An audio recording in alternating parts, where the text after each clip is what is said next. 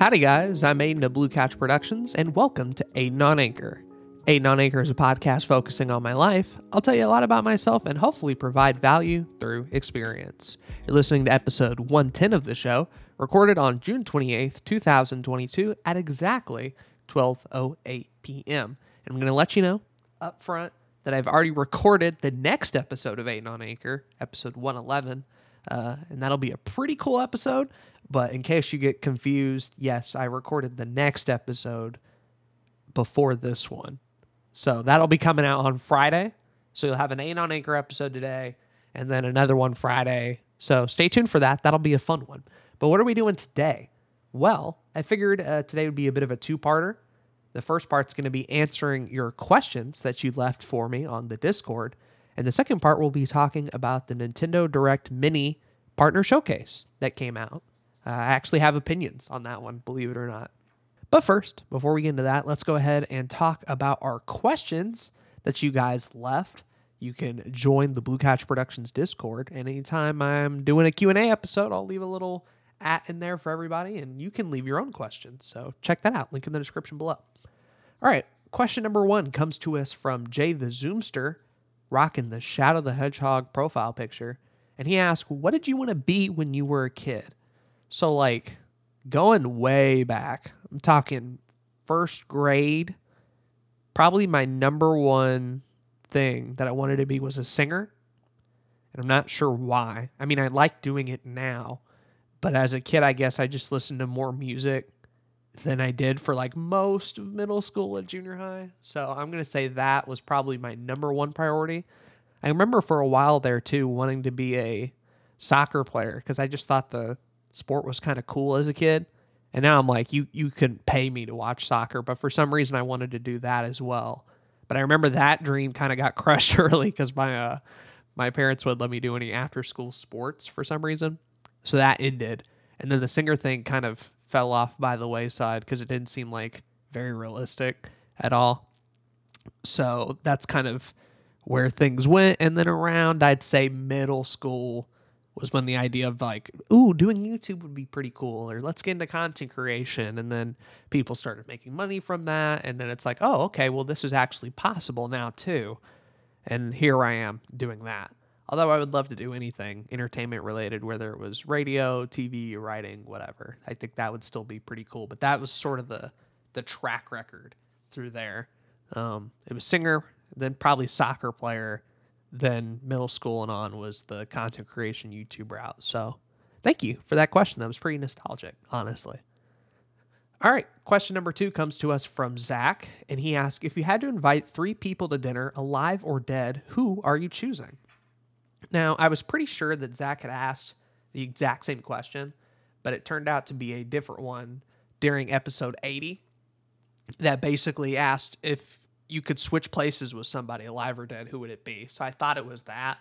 Uh, and if I recall correctly, I did not answer that one seriously. I probably said something like Peter Griffin or something. So the question now for me is, do I actually answer this question that Zach has given me seriously or not? And I'm going to, I'm going to, I'm going to try. I'm going to try.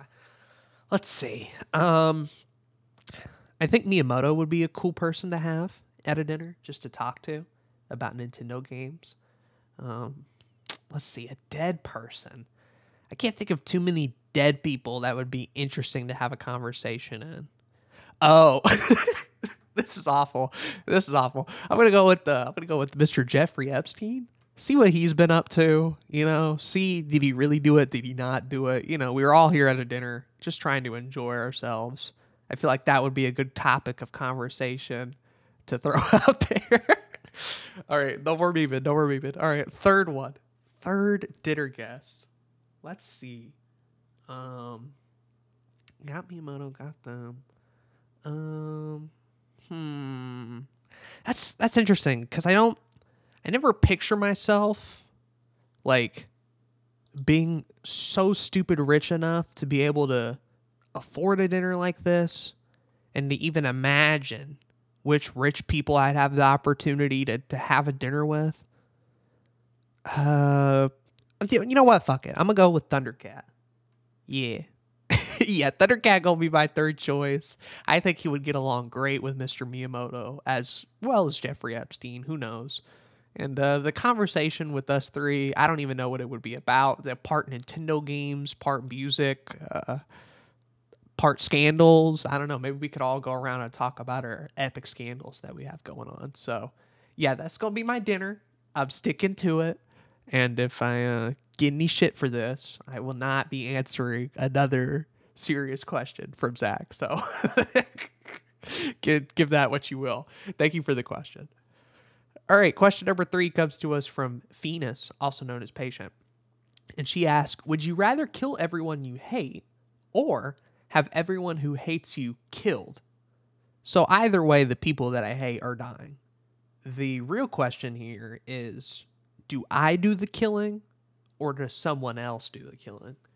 On the one hand, I feel like having someone else sort of act like an assassin and kill all the people that you hate Uh, would be more convenient for me, because then they're dead, number one. And two, I don't have to deal with the trauma, you know, and I could probably avoid a case, which is cool. So I wouldn't have to be like in prison. But the problem with that, at least in my opinion, is if you have people who you really, really hate, why not, you know, why not be the one who gets rid of them? You know, why not do it yourself? Because the problem with the second method is that it kind of paints you as a little bit of a, a little bit of a, a pussy, perhaps, in that you you're not willing to be the good in the world that you want to see. You're not willing to take matters into your own hands. You're letting someone else do it. If you really hate them that bad, I feel like you should be the one responsible to get rid of them. Um, But, you know, I kind of fit in that camp. I kind of fit in that camp who would defer to someone else, just because the whole killing people would be messy. I, I don't know. I'm going to go with option number two. But if you are dead set on doing it yourself, I think that's badass. So let that be known. If you're the one trying to get rid of people you hate, I think you're probably uh, more epic than I am. But uh, a little bit of a scaredy cat, a little bit of a... a bit of a pussy, perhaps. So that's that's what I'm going with. Thank you for the question, as always, Patient. And finally, question number four comes to us from Ben, and he asks, have you been able to purchase a P S five or the new Xbox? I have been trying for a couple of months, and I still can't get my hands on a P S five. No, I have not gotten either. Even if I wanted to, I have not gotten either. Uh, neither console has been particularly interesting for me. Uh, and part of the problem, too, is with me moving and everything, money has been saved directly for that or for rent now. So I don't know when I'm just going to have five hundred dollars laying around to even be able to purchase one of these consoles. Uh, so no, I haven't had an opportunity. I don't even know what I would get, to be honest. I'm still not like a huge P S five fan, but that would probably be the system I'd get anyway. Or maybe not. No, maybe I, th- I think I think I like the look of the Series X more, and it would be kind of cool to have like a Game Pass console. Oh, but then what else would I play on there? What else would I play on P S five? I'm not really sure. I'm not even really sure which one I would get, to be honest with you. So number one, I'd probably have to figure that out, and two, I would have to actually have the money lying around to be able to afford one. But I hope you get one, Ben. I hope you get the P S five that you have been wanting, because I know it sucks right now with scalpers and everything like that. It's just not a good time to be buying a, a console right now, but I hope you're you're able to get one. So, yeah, thank you for the question, Ben. And with that, we have gone through our four questions that people have left. Thank you so much to everybody who asked one. And uh, if you want to ask questions, again, you can join the Discord, link in the description below. And uh, next time we ask questions, you can leave one if you want. So, yeah, it'd be pretty cool. All right, now that we've answered questions, we're going to go into part two of this podcast where we talk about the Nintendo Direct Mini Partner Showcase. Jesus, what a long title. So usually around this time of year, Nintendo has a big E three Direct, but with E three not being a thing, uh, everybody's just kind of been doing their own little presentations. Sony had a state of play. Xbox had a big presentation. You had some third-party stuff. uh, Jeff Keighley's Summer Game Fest or whatever had a bunch of the other companies. Nintendo decided, eh, I ain't really got shit. Um, until a couple of days ago when they were like, hey, we're doing a Xenoblade Chronicles three Direct. I did not watch it. And then and then they were like, oh, also, we're going to be doing a Nintendo Direct Mini. I did watch the Direct Mini. And uh, believe it or not, it's kind of a good Direct. I think it's even better than some of the official main Directs we've been having. And sure, I would have appreciated a big Nintendo E three Direct, but E three hadn't been going on, and I think Nintendo just wanted to let third parties who have something coming out to be like, here you go, you can, you guys can talk about stuff, and it's some good third-party stuff. So let's go ahead and talk about everything they announced real quick, and then I'll give my thoughts at the end. All right, first up, Monster Hunter Rise Sunbreak. This thing is finally coming out in like two days, so they just showed like a little sort of teaser trailer with all the monsters and all the content and everything. It looks good. Still not that big of a Monster Hunter fan. I know Ethan has gotten Monster Hunter Rise on P C and will probably be playing Sunbreak on P C, but it's cool that it's coming to Switch. I know Rise did incredible on Switch, so yeah, no, it looks dope. Looks like a lot of content for forty dollars. All right, next up we have a port, and this one's kind of a cool one, Nier Automata, the end of YoRHa edition. I don't, I don't know if I pronounced that right. I know a lot of people like Nier Automata, but it was a P S four game, so I wasn't like expecting it to come to Switch. But I guess, you know, they got Witcher over, and they've been getting more big releases like this. And uh, to have it come to Switch, I think is pretty cool. I think it's a good fit. I think people will like it. And having just another good game, another good port from uh, any of the previous consoles on Switch is always a good thing in my eyes. All right, then we ended up getting a... Uh, kind of a weird game called Lorelei and the Laser Eyes. Just kind of weird. It was sort of a, a puzzle game, but it like was sort of like had early kind of three D polygons and shapes and stuff and this black and white look. I don't know. It looked dope. I believe it was, uh, oh, she, uh, Annapurna had something to do with it. Yeah. Yeah, they did. And it's coming to Switch and Steam, which is kind of cool. So that'll be in twenty twenty-three. Then for some reason, they announced a sequel to Super Bomberman R, a game that came out like the first week of the Switch. And now the sequel, for whatever reason, is coming out in twenty twenty-three. Sure, Konami. You know what? Just do whatever the fuck you want. I, I don't care. I don't care anymore. I'm so done. Uh, it looks like more of the same. If you like Superman... Uh, Superman. If you like Super Bomberman R... it's probably fine. Most people did not like it. I didn't really care for it. They're making another one. Cool, whatever. But right after that, we actually got something based. We actually got something good. We got something I have been waiting for, and I know my man Ethan has been waiting for. Mega Man Battle Network Legacy Collection. So, Mega Man, for the past couple of years, have been doing all these sort of legacy collections, and have been filling out pretty much most of all the Mega Man series. We had the mainline classics, uh, the Mega Man Legacy Collection. Then we had the X Legacy Collection, which has all the X games. Then we had Mega Man Zero and all those games in a collection, and that includes Z X. So really, like the last major Mega Man series that they have not covered yet was Battle Network, which are sort of these Game Boy Advanced R P Gs that had a very much of a, a Pokemon type collector's aspect, where you could use these like little chips and you fight people on a little digital plane. It was pretty cool. Ethan, for whatever reason, in like, geez, elementary school, like a long, long, long time ago, got the sixth one. And I remember playing that a good bit on G B A. Bussin' game. Soundtrack especially pop the fuck off. So the idea that now all of these games and all the different versions of these games, because there were, like Pokemon, two different versions for some of these, they're all going to be coming to the Switch, I think is really fucking cool, and I didn't think they would do it.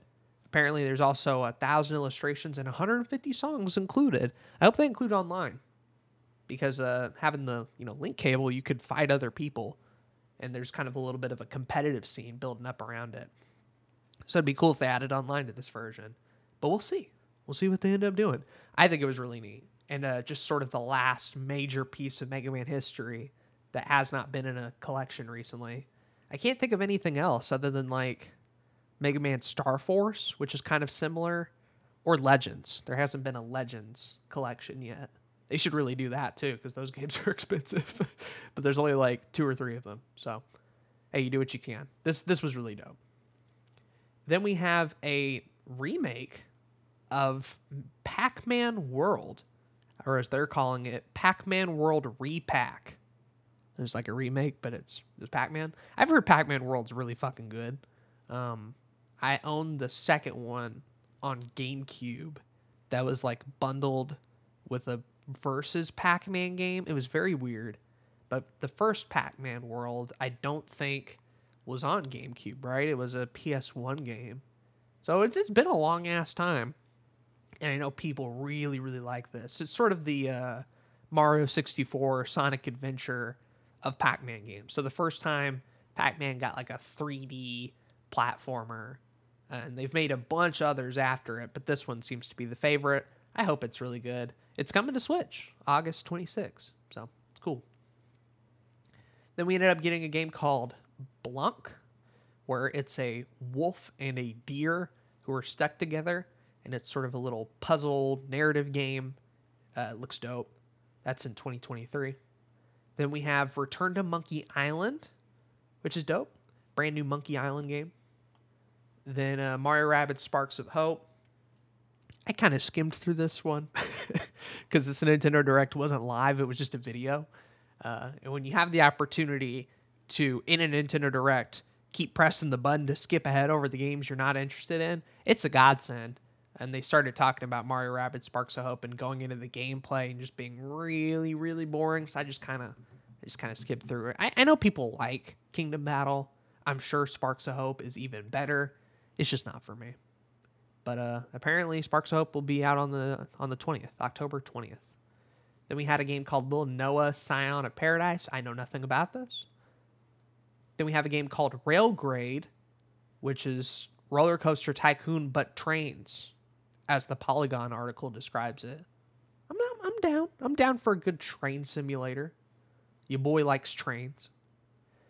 Ooh, and then we got some Sonic Frontiers gameplay. We finally got to see some of those uh, cyberspace levels, which are more of like the traditional three D Sonic stages. And they looked pretty good. Switch version also looks okay. I mean, it, Sonic Frontiers isn't a game that um, is really going to wow you visually, even on the other consoles. So the fact that the Switch version isn't too far off is nice. I'm still worried about it. I'm still worried the Switch version is probably going to be the worst of the three, but hopefully they've optimized it enough to where the frame rate doesn't dip, or we get like a shit ton of popping, or it runs badly. It looked okay in this, but still, wait and see. Wait and see. They, I'm glad that they showed new things off from Sonic Frontiers rather than just showing the same gameplay or the same footage. There's new stuff in here. So if you've been following the Sonic Frontiers hype, check out the Direct Mini.